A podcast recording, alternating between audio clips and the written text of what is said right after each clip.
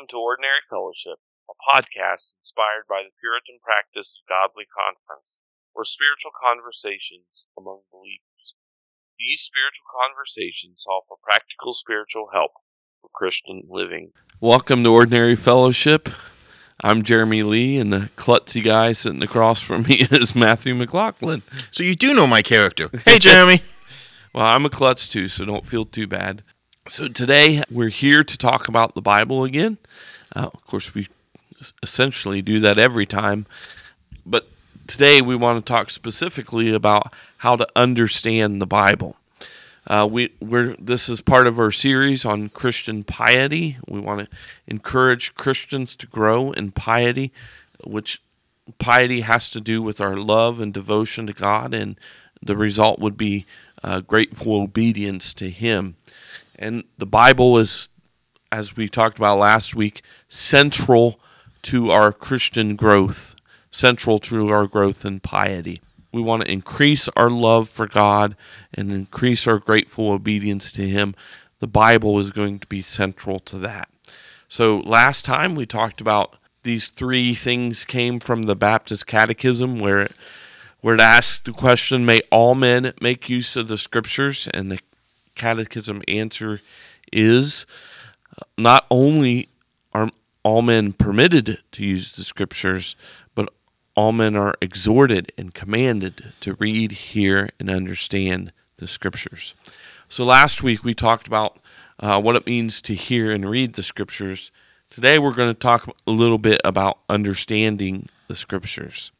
One of the things that we tried to emphasize last week about the corporate nature of Christian piety, the corporate nature of hearing God's word and reading God's word. It's not just a private thing. We do want to emphasize that as well. Even though we're talking about right now reading the Bible on your own, that doesn't mean that you read your Bible completely on your own, all alone, isolated. Uh, right? You you have pastors who can help you. You have their commentaries available online. There are creeds and confessions that can help you. Uh, so the church in the present and the church in the past can help you in understanding God's word. We're not going to talk a lot of, about that in depth, but I wanted to make sure to say that up front. In fact, for most of us, it's impossible to read the Bible completely on our own because we, at the very least, we need someone to translate the Hebrew and Greek scriptures into a language we understand, namely, for people listening to this, probably English. if you don't have anyone else, you at least have them, and they're invaluable in understanding God's Word, unless you have a couple years to learn Greek and or Hebrew. And even then, it'll just be a basic knowledge. So Uh, it, and it's a lot of work to do. Not, and some people don't have time, don't have the ability to learn those languages. So thankfully, we have translations. So you need the church in order to understand God's word. Is what I'm arguing. First of all, secondly, and, and probably more importantly than the church, you need the Holy Spirit. We don't have time to talk about this, but I think when we did our series on the Holy Spirit, we talked about the fact that the Spirit inspires the text so that the writers wrote what God intended.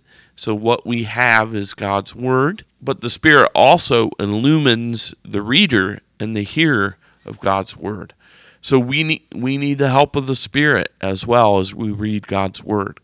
Now, we want to be careful here, and I'll add some more to this later probably. I run into many people who think that if they run into a problem, all they need to do is pray, and the Holy Spirit will show them the right interpretation.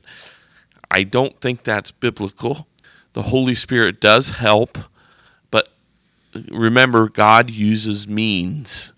He uses other people, He uses other books, people who are filled with the Spirit to help us understand God's Word. So we'll probably we'll get to more of that in a minute, but I do want to say up front that you're not on your own. you have the church in order to help you understand God's word, and you have the Holy Spirit to help you understand God's word. And usually the church and the Holy Spirit work together. Sometimes the church fails, uh, but usually they work in concert together to help us understand God's word. So, so let's talk then a little bit about how we personally go about reading the Bible, understanding what I just said about the church and the Holy Spirit.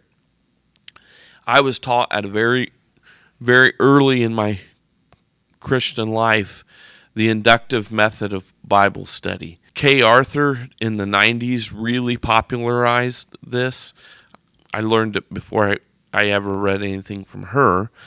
But, and the method itself Kay Arthur isn't the originator of it, but she did popularize it and encourage a lot of people to do inductive Bible study. And if you can remember three words, uh, then that that's basically the outline we're going to follow. And the words are obser- observation, interpretation, and application. And each of those three words helps us understanding the Bible. So the first one is observation. And under this aspect of Bible studying the Bible, we're asking what does the text say? And I think this is where reading the Bible in a year is really helpful. Because in observation, you're trying to get a view from 25,000 feet.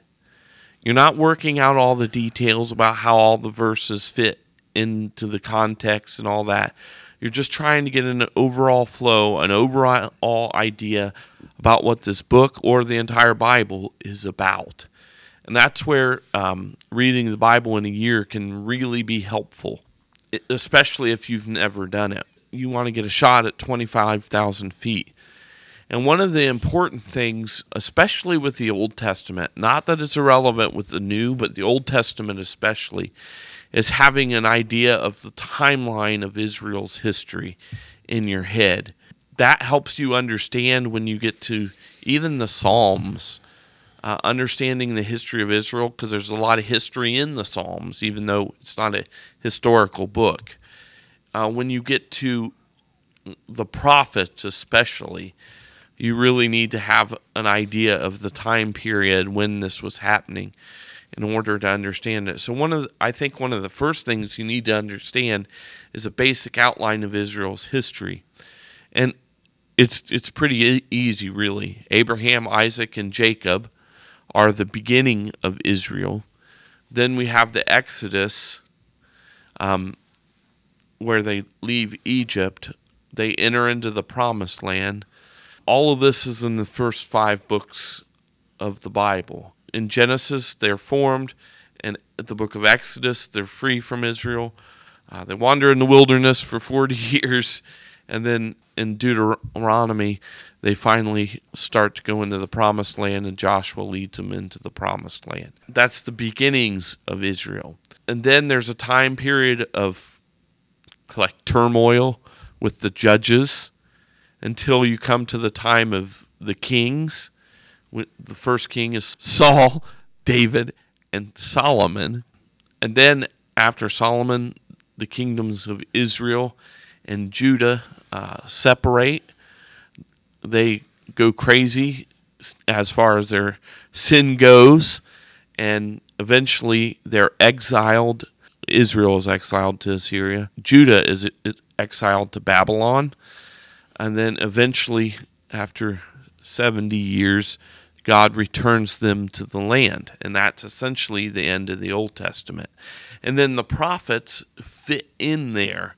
And they usually start off telling you the name of the kings. And it, it will really help you understand what's going on if you have a kind of basic outline. And many uh, of the study Bibles, like the ESV Study Bible or uh, the Reformation Study Bible from Ligonier, many of them will have a timeline so that you can see where you're at. That is extremely helpful in understanding uh, the Old Testament and and the whole Bible. The same thing's true uh, as far as the Gospels and the Book of Acts, but it's it's not as as far as I've seen, it's not as critical to understanding as it is in the Old Testament. And that's what you want to do, and you want to get the historical picture of what what is happening when you're at, asking what the text says. Now, you can delve deeper and still do this observation, but you you definitely want to get an overview. One of the things that I've found that helped me when I was a pastor was I got a more of a paraphrased translation, like the New Living Translation, and used that to get an overview. It's not good for detailed study of the Bible, in depth study of the Bible, uh, because it's a paraphrase, but to give you an overall idea of the themes of the book, uh, it was really helpful. So I recommend that. And I'm sure Matthew has some recommendations on this aspect too. Well, what I would say is if you want to, you can read or listen. One of the things that Mark Dever did when he when he first started at Capitol Hill was he went through and he preached a, an entire sermon on every on each book of the Bible.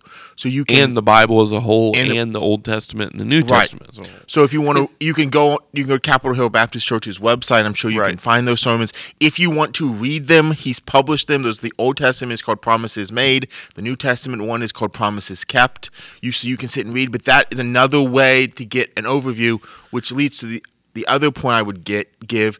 It's harder in the Old Testament than the New Testament, but to read in large chunks. So like in one, so especially with the New Testament epistles, it's easier. But just sit down, give yourself to a half an hour or an hour, and just read through the entire book. And that's another way if you can do observation, so that you can get the the overarching theme. As Jeremy said, the twenty five thousand foot view of what's going on, and so then you would have let's see walk through the history that's the 50,000 foot view then you work your way down to the 25,000 foot view and then if you want to you can keep working your way tighter and more specific what- as you seek to do observation And- I think what you're trying to get at when it comes to observation is what is the main point? right So in the book of Genesis, what's the main point? In the book of Exodus, what's the main point? Not we're not at the point. Don't say what's the main point for me. Exactly. you're t- talking historical. What is Right. the main point of the author? and and understand that there might be more than one main point Right. but we are seeking to determine what are the principles the principle app the principle that's seeking to be communicated That's observation. And then we get to interpretation, which is asking what does the text mean? Okay. You want to see what it says in historical context at a 25,000 feet. Now, interpretation digs deeper. Okay. You, you see what Genesis says. Now, what does it what does it mean? The study of the interpretation of Scripture is called hermeneutics. The Baptist Confession is helpful here. In the first uh, first article, paragraph seven, it says this: All things in Scripture are not alike plain in themselves, nor alike clear unto all. Yet those things which are necessary to be known, believed, and observed for salvation are so clearly propounded and opened in some place of Scripture or other that not only the learned, but also the unlearned, in the in a due use of ordinary means, may attain to a sufficient understanding of them. There's a couple important principles here. One is what is is interpreting scripture with scripture. It's the rule of scripture. So the that's where the confession is making the point that not everything in the Bible is equally clear, but you interpret difficult patch, passages by more clear passages. So the first thing is we interpret scripture with scripture. And that, that doesn't always yield the, the easiest answers. This is why it's another reason it's important to read the whole Bible uh, is so that you're familiar with all of Scripture. You need to interpret Scripture with Scripture. Other passages will enlighten other passages that are difficult to understand. And then the other thing, as I, I mentioned before, the work of the Holy Spirit. It says it says here that learned and unlearned both can understand the scripture by due use of ordinary means. That's very important. It's ordinary means, not extraordinary. Extraordinary means would be praying and the Holy Spirit showing you what it means. It's not that that can't happen, but that's not the ordinary way that God works. The ordinary way God works is through reading and studying and diligently working to understand the scriptures. And in that way, the Holy Spirit will work. The Holy Spirit works by giving you pastors. The Holy Spirit works by giving, blessing us with commentaries, both ancient and modern, or, uh, or maybe old is a better word because they're not all ancient. The church throughout the ages has commented on the scriptures and we can have access. They can be of help in interpreting what what scripture says. But these are the ordinary means that God uses. So there's and there's lots of commentaries available online. Matthew Henry's available online, John Calvin's available online, John Gill is available online. Those are the three main ones that I look at. Another important thing is to remember the genre that you're in, okay? Mm-hmm so many people think of the Bible as a collection of inspirational sayings, and people treat the Bible like that. For example, the verse, I can do all things through Christ who strengthens me. That is a great verse. But we have to remember it's not just an inspirational verse to help you win a football game. And I'm not downplaying people who use that to encourage them. It isn't. It's it's appropriate to use it that way. But it has a context and we need to understand it in the context. Paul, that letter, that passage, that verse comes from Philippians, and Paul has a point in that, and you have to understand his whole argument. So we can't just rip a verse out of its context. Context is probably the most important thing in understanding what the text says. You have to understand the context. So while you may want to understand one specific verse, you have to understand the context of, of the Bible as a whole, the New Testament as a whole, the letter of Philippians as a whole, and then each you have to understand the past the context of the passage it's in that will help you to understand what it's getting at. So don't treat the Bible like it's a bunch of inspirational sayings like the book of Proverbs is. Uh, there's only one book like that, and that's the book of Proverbs. So, um, knowing the genre of book is very important as well, and understanding what it's saying and how it's saying it. You have anything to add? Well, what I, I would the, the, so as Jeremy laid that out, if you look online and you look for stuff, so he talked about historical understanding historical context. He's talked about genre would fit into what what's called literary context. He's talked then you also have grammatical context, which is the idea that I have to understand how this fits into the sentence, into the paragraph, the words around it. Why do they they matter? What is seeking to be communicated that way? The the other thing I'll add is you have to understand it. It fits into historical, and Jeremy mentioned it a little bit, but you have to understand like what's going on at that time. So what what covenant are they under? What is it old? Is it new? What's going on? How? So you have to understand all those things. Otherwise what happens is is that we can misinterpret it because we read it through our eyes and we don't understand it through the eyes of what the author was intending which is another conversation we've had on other episodes. But the author's intent is what matters not the reader's intent. So our responsibility then is as we interpret is to determine what is it that the author is seeking to say. So when Paul writes to the Ephesians, Paul has a purpose he's trying to communicate, and that purpose is what is what the letter says, not what I think Paul means. Right. And remember too that there's two authors. Right. There's the human author and God as well. Exactly. Um, a lot of people when they start talking about authorial intent um, this is true. miss the most important author, and that is God. Uh, but that's probably another topic for another day. So, those are some, I think, some overall suggestions for understanding.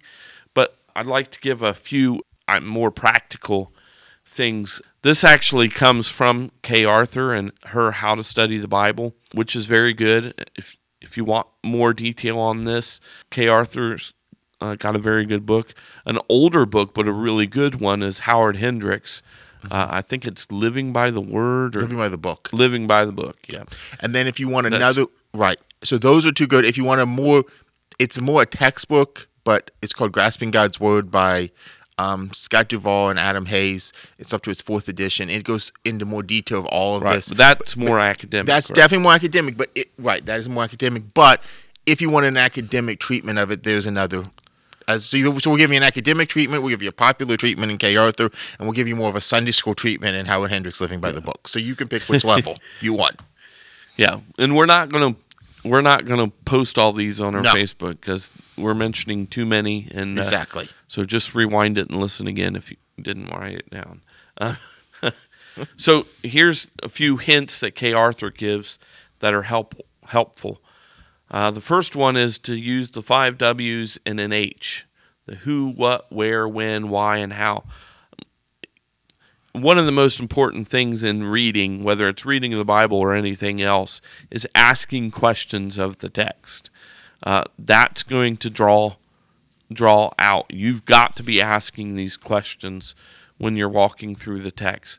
Maybe you don't get the answers right away. Um, they're good, maybe to write down and look at later, uh, or to dig deeper. But but you need to be asking questions of the text and using the five W's and an H is a good way.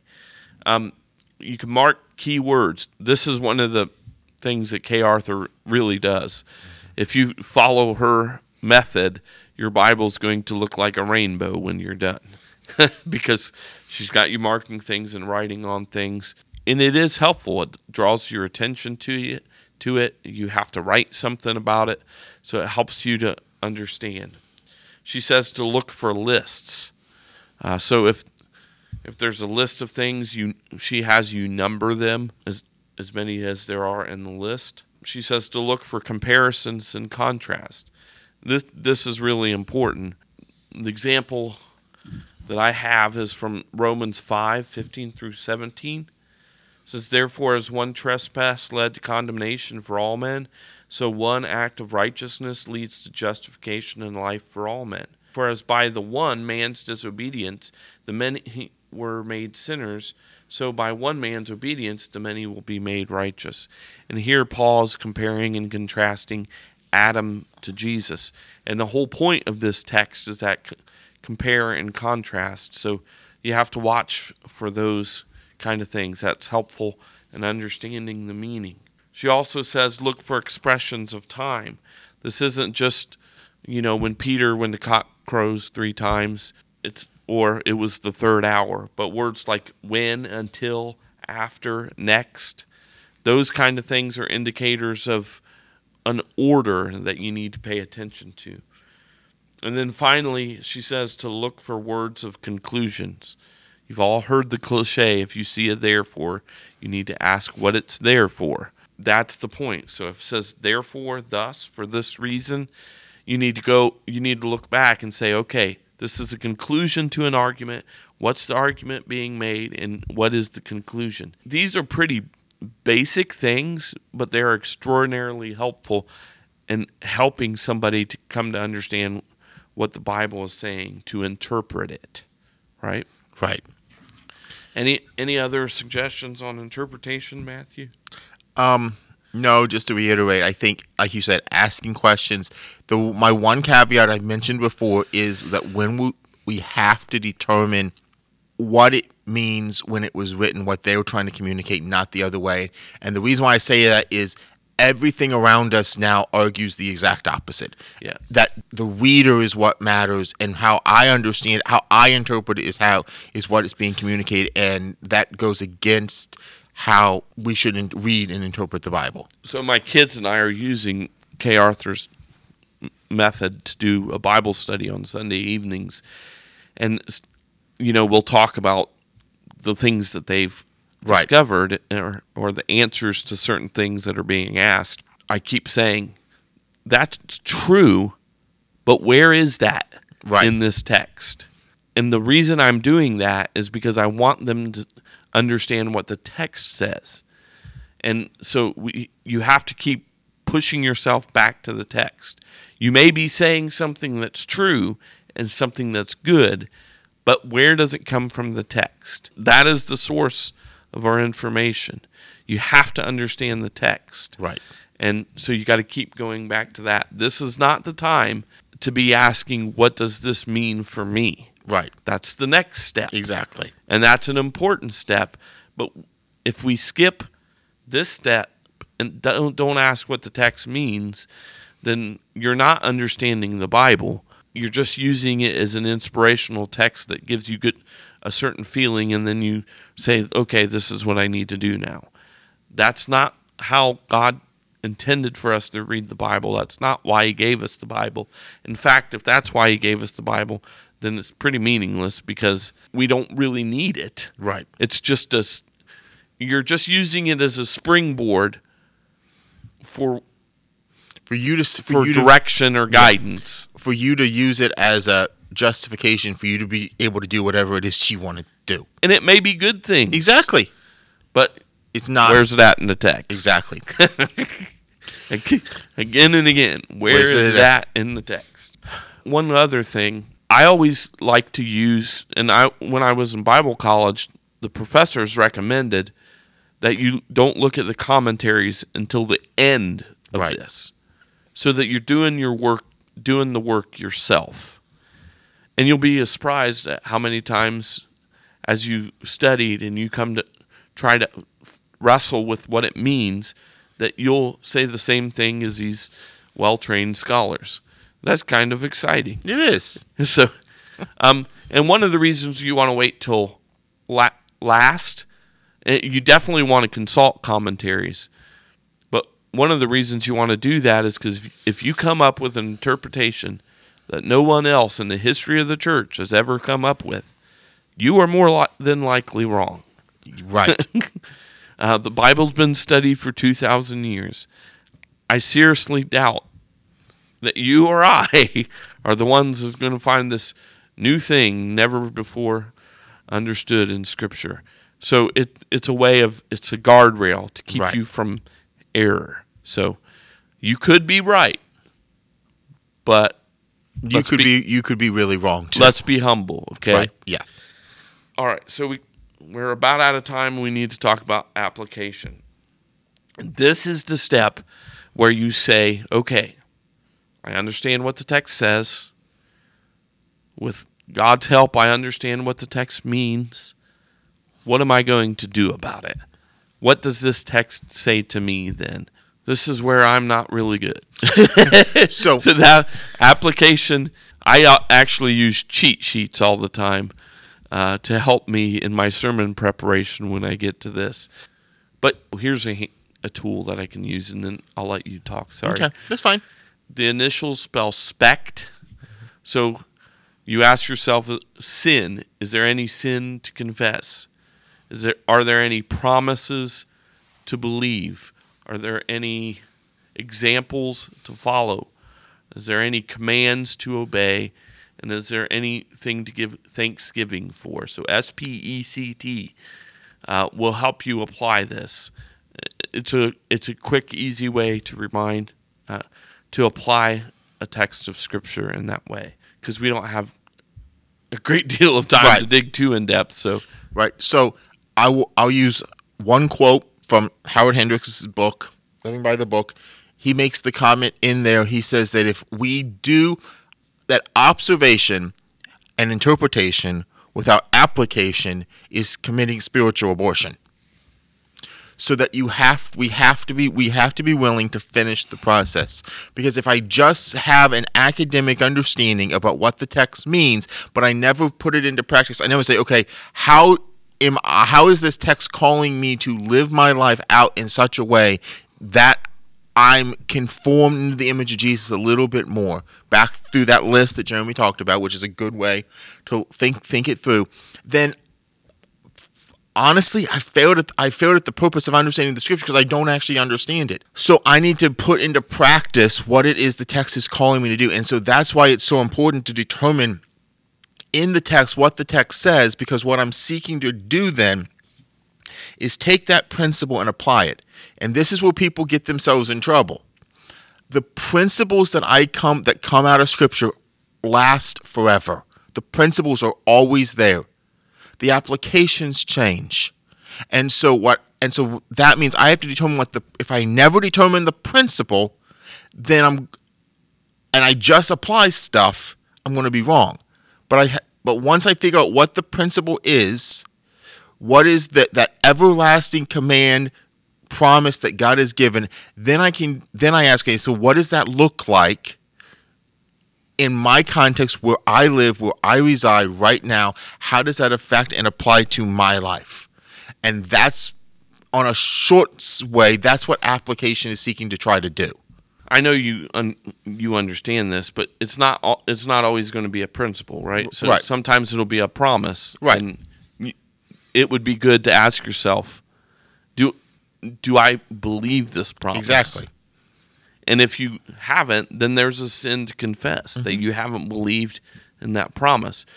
I'm not correcting Matthew, Right. I'm just clarifying. right. So it's like it could be a principle, it could be a promise, but the idea is that there are things in Scripture that are eternal, and I have to find those things, what the text actually says. Right. And if you don't, if you skip that s- step, you may still actually be doing right things, Right. but accidentally. Exactly. But you need to understand what the scripture says because good works are the works God commands. If you're doing a work that isn't commanded by God, it doesn't mean it's sinful, but is it really going to help your Christian piety? And if you're trusting in something that God never really promised because you skipped the step and didn't understand what the promise really was, are you really trust? That's not really faith and trusting in God Exactly. if you've misunderstood the promise. So do not skip the step of what the text what does the text mean? Otherwise, the application is going to be messed up. Right. So my, my one last caveat. And you won't be growing in Christian Right.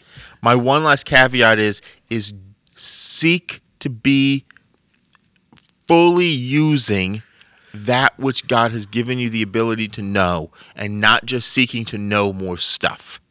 I think one of the things that we don't have time to we don't have a long time to go into this, but just to say it quickly, one of the things that especially those of us who are reformed get are get in trouble with is we all we want to learn new stuff. We always want to gain knowledge, but sometimes we don't complete the process of applying that knowledge, and so that is a something we need to be aware of, so that our heart's desire, what we're striving to do, is to understand the text because we want because it's God's word and we want to hear what God says because ultimately what God says matters more than anything else.